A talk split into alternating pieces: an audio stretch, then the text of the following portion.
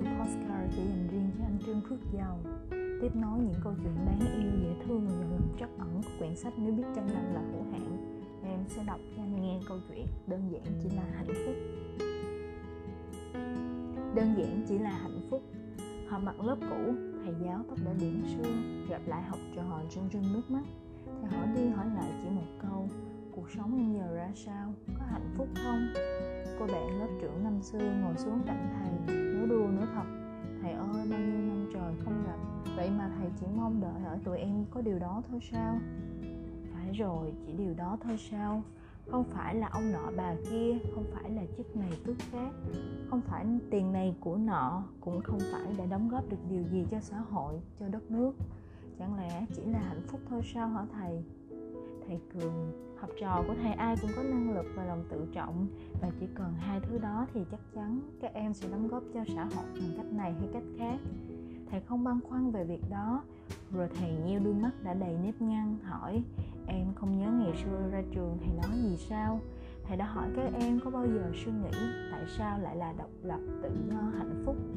Tại sao hạnh phúc mà không phải là thịnh vượng hay văn minh? Hóa ra không em nào suy nghĩ về điều đó cả. Có lẽ đó cũng là lý do tại sao đất nước Bhutan từ từ ba thập niên qua đã đo lường sự phát triển của đất nước bằng chỉ số GNH Gross National Happiness, tổng hạnh phúc quốc gia. Có thể lâu nay chúng ta vẫn nghĩ về hạnh phúc như một từ sáo rỗng và không thể xác định được một cách cụ thể nó bao hàm điều gì là thành đạt được tôn vinh là được hưởng thụ bất kỳ điều gì chúng ta muốn, là chia sẻ và được sẻ chia, là đem đến niềm vui cho người khác. Hay chính là sự hài lòng của riêng bản thân mình. Có thể chúng ta vẫn nghĩ hạnh phúc là vấn đề riêng tư và cá nhân, nhưng không phải vậy. Nếu bạn lo buồn hay gặp bất trắc, thì ít nhất thầy cô, cha mẹ, bạn bè đều cảm thấy xót xa, lo lắng cho bạn còn nếu bạn vui tươi, hạnh phúc thì ít nhất cũng làm cho chừng đó người cảm thấy yên lòng, lạc quan và vui vẻ khi nghĩ về bạn. Mỗi con người là một mắt xích, dù rất nhỏ nhưng đều gắn kết và ảnh hưởng nhất định đến người khác, và người khác ấy lại có ảnh hưởng đến những người khác nữa. Tôi thích nghĩ về mối quan hệ giữa con người với nhau trong cuộc đời, như mạng tinh thể kim cương mỗi con người là một nguyên tử carbon trong cấu trúc đó, có vai trò như nhau và ảnh hưởng lẫn nhau trong một mối liên kết chặt chẽ. Một nguyên tử bị tổn thương sẽ ảnh hưởng đến bốn nguyên tử khác và cứ thế mà nhân rộng ra. Chúng ta cũng có thể vô tình tác động đến cuộc sống.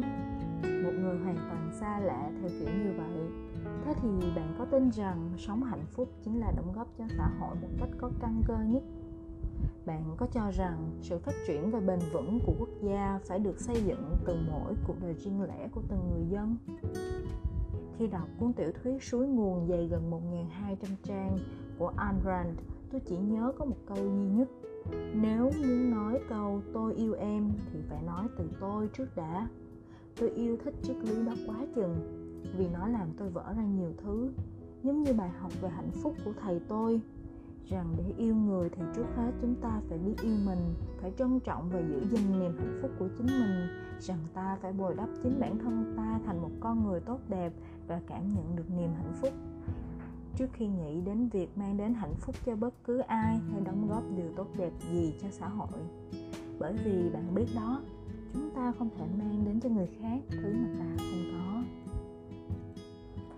sau khi đọc cho anh nghe câu chuyện này thì em chợt nhớ tới lời của mẹ anh nói ở bên đó thằng giàu nó vui hay buồn là do con hết đó. Tự nhiên em thấy mình như một trọng trách to lớn quá chừng. Nhưng mà nó cũng rất là mật thiết với câu chuyện mà hôm nay em kể cho anh nghe. Thật sự khi mà chúng ta yêu thương một ai đó quan tâm đến một ai đó và gắn kết với một ai đó dù ít hay nhiều dù thân hay không chúng ta đã có một mối liên hệ cảm xúc nhất định với những người đó. Và trong mỗi cuộc sống của con người thì sự yêu thương, sự cảm thông và sự chia sẻ rất là quan trọng, đúng không anh? Em mừng vì chúng ta đã tìm được nhau có cùng tần số hạnh phúc.